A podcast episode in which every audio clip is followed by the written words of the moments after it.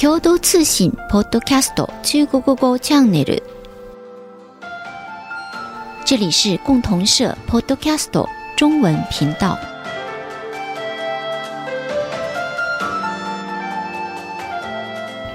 皆さんこんにちは。杜新と申します。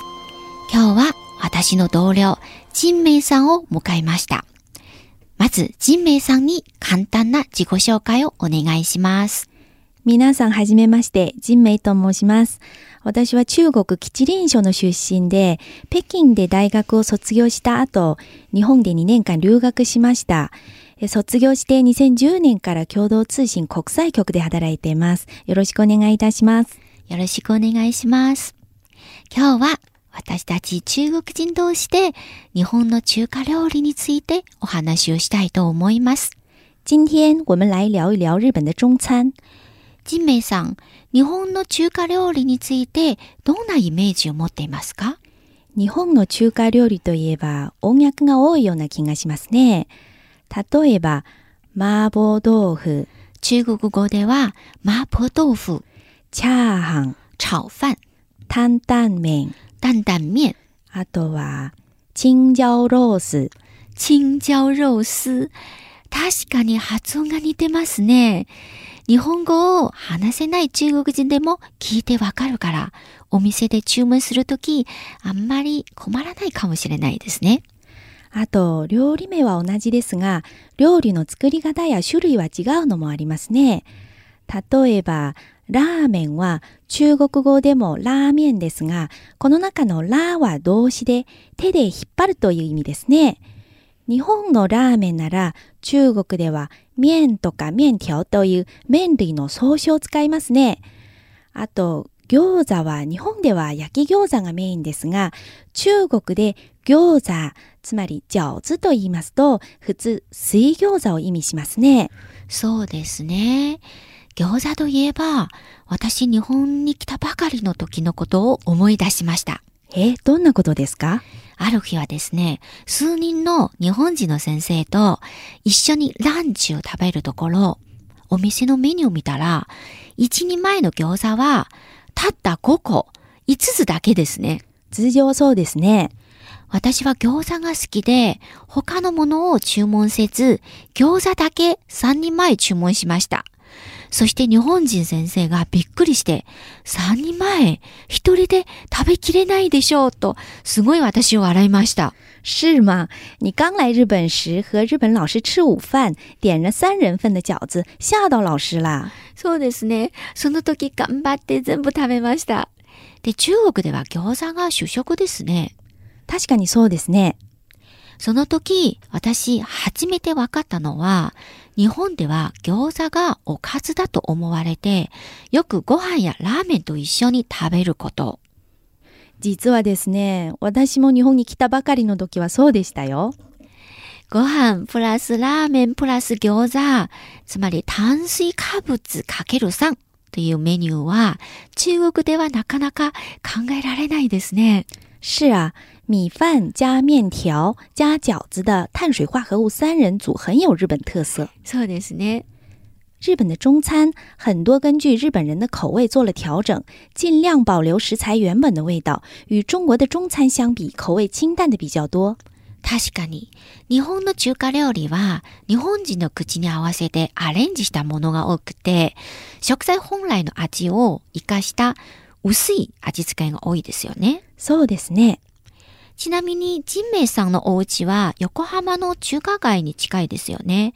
中華街の中華料理はどう思いますか？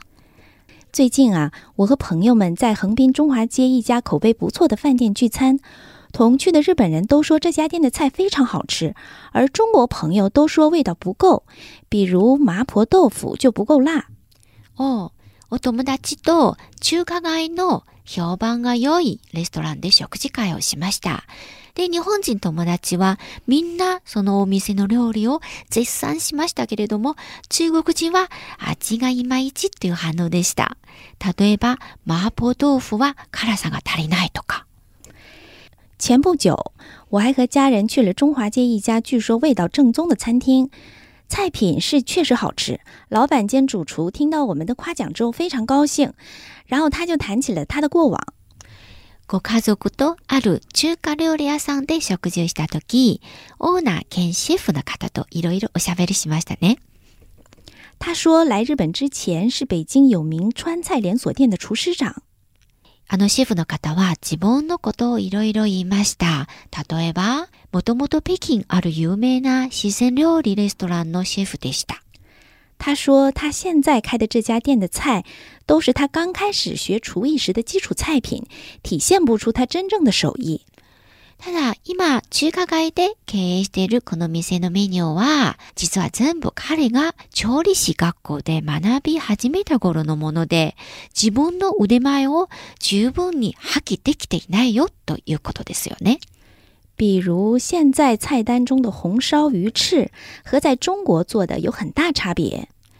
例えば、フカヒレの姿煮の作り方は、中国とは随分違うとか。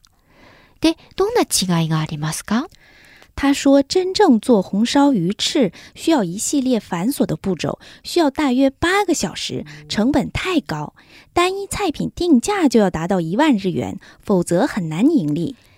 なるほど。 本場の作り方なら8時間もかかるんですか？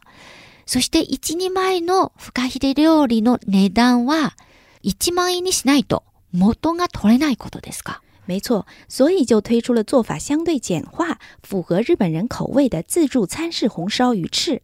お、だからより多くのお客さんに高級料理のフカヒレを食べれるように作り方が簡単で低コストの食べ放題メニューを考案したのですね。ありがたい。いつかあの店で食べてみたいですね。ぜひ一緒に行きましょうね。はい。あと、横浜中華街発展会によりますと、今は高級な中華料理を提供する老舗よりも、手頃な価格でたくさんの種類の中華料理が味わえる食べ放題とテイクアウトグルメを楽しむお店の方が多いとのことでした。啊，现在中华街比较实惠的，可以畅吃和提供外卖的餐厅，比高档饭店要多呀。中華街も時代とともに変化していますね。是啊。